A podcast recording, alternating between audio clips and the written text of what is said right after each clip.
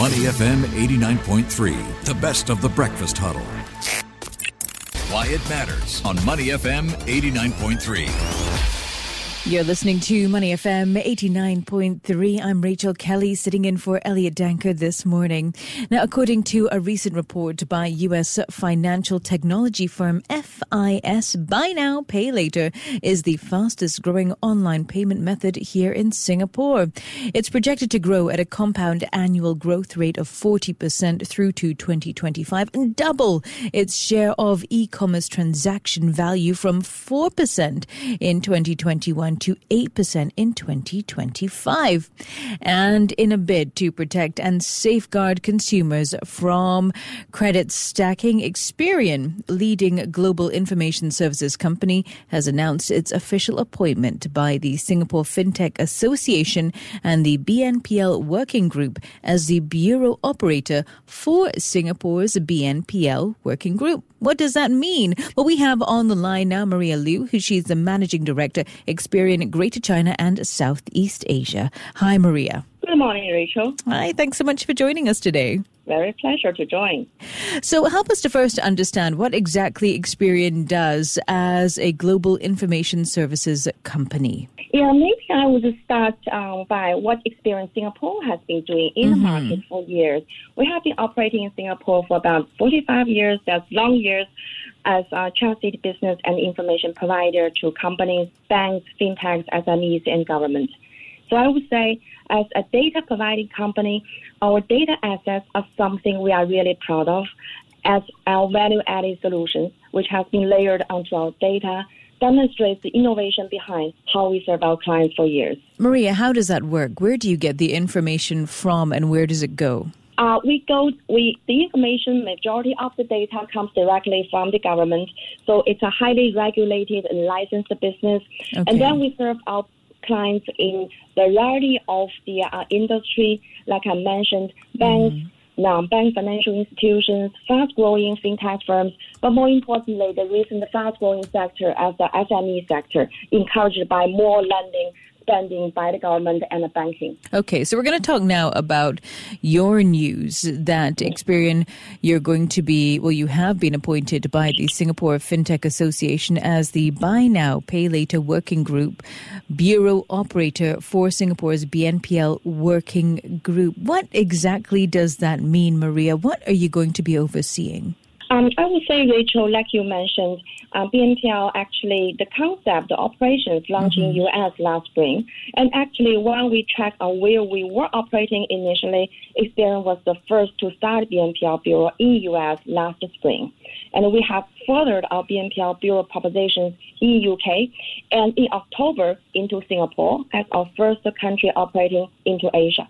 So I would say our objective is to provide borrowing visibilities so lenders can help further financial inclusion, better assess consumer affordability, and then put more importantly the proper insights to help consumers and lenders with the best sustainable relationship over time. So basically, I think as a bureau operator, Experian, we target ourselves to be a more responsive lending provider um, in the data space, in the bureau operation space, so that to make sure it's a sustainable growth for the society. Okay, so just so I can wrap my head around the structure, so BNPL players are going to be sharing their information with you in terms of their customers and consumers so that you're able to track who may be most at risk. Is that correct? Um, yes, I would say majority of the function is that um, um, we will attract uh, their BNPL providers and have their data and then have a risk assessment on those data.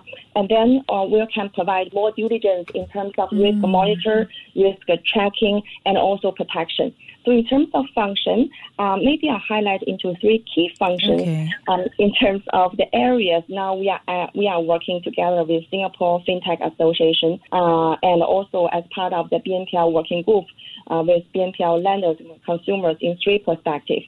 One is tracking, second is monitoring, third is protection.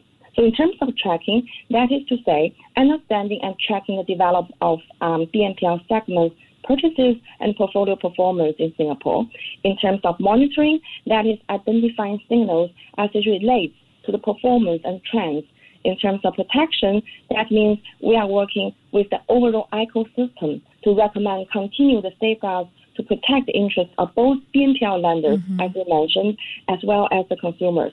So basically, um, we try to partnership with also different industry stakeholders in multiple um, markets to set up adequate mechanism. That's part of our key role, as I explained it. Okay, we're speaking with Maria Liu, Managing Director, mm-hmm. Experian Greater China and Southeast Asia. Maria, as you mentioned, Experian has experience in the US and UK. How do you see what you're rolling out in Singapore differing from what you have already worked on in the US and UK? Mm, Very different markets, yeah. Yes, yes, it is. Very different markets. Um, so that uh, maybe I share with what we have observed from okay. UK and US markets. So basically, in the past um, year, we see a rapid growing of BNPL users. Mm. So I think that's the same trend as we have observed in Singapore market. And also, there's a wide spread about the users. Uh, around 40% of UK adults in the past year with average spending about um, 100, 100 pounds, I would say, and very popular among younger segments of consumers. So we see a fast growing in terms of volume growth during and post pandemic. That is about 400 percentage increase. So we're comparing Singapore market. I would say lots of similarities in terms of the consumer behaving uh, behavior, in terms of the way uh, BNPL attract the younger segment of consumers and also a big volume growth in terms of BNPL demand in the overall absolute amount. And you mentioned, you know, that your role in terms of the BNPL Bureau, you're going to be helping to share credit information, outstanding BNPL balances, missed payments, delinquencies. What kind of non performing loan rate are we looking at when it comes to BNPL? As we've seen the number of users increase, has the number of delinquencies also increased as well? I would say so far as we have tracked in other markets, mm-hmm. the delinquency ratio is uh, extremely low for the time being. Okay. But the trend is yet to be monitored uh, for the years to mm. come because everybody will foresee that high inflation rate in Singapore. So I think that is where um, BNPL uh, operators and also BNPL bureau like ourselves step into the market. One thing is that help the BNPL uh, operators to monitor the risk and also assess the risk. And those are some of the key risks, aren't they, in terms of for BNPL players? It's really delinquencies or non performing payments, I would say. Anything else that we should be aware of when it comes to the risks surrounding BNPL? Um, so we always talk about credit stacking. Mm-hmm. So basically, it's really about consumers' affordability mm-hmm. and potential BNPL bubble. We call BNPL bubble, despite smaller ticket size. Right. Yeah, I think that is something has been widely discussed among the uh, banking industry and also among lots of the BNPL providers. Because majority of the Singaporeans, we use BNPL for smaller purchases. And in addition, the restriction to accumulate more than 2,000 uh, uh, Singapore dollars in outstanding payment to each BNPL provider will help to limit spending and keep ticket size small. However, credit stacking would maintain and remain a concern as consumers are able to accumulate up to $2,000 with each provider and stacking the debt amount across multiple, play, uh, multiple players.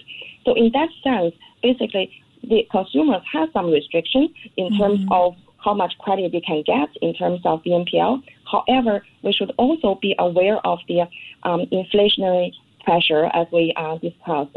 I think uh, Singapore are worrying about soaring prices, but at the same time, a lot of us are still out shopping for stuff that we can do without. So that I think with the BNPL um, Bureau put into place, we are in the process working with all the players, stakeholders in the market to safeguard the risk for both BNPL bureaus as well mm. both as BNPL the players as well as the consumers around. And that's it, isn't it? I mean, while there are small amounts, it all adds. Any other solutions around intervention and supervision to protect younger consumers? Because those are the ones that you mentioned that are really tapping into BNPL. Any other solutions that Experian is looking at? Um, I think we are working uh, very closely mm-hmm. with Singapore uh, FinTech Association, and we try to get more um, proactive monitoring and tracking solutions for to guide all those uh, young consumers because it's pretty new in the market. So we try to inherit some of the best practice from UK and US market.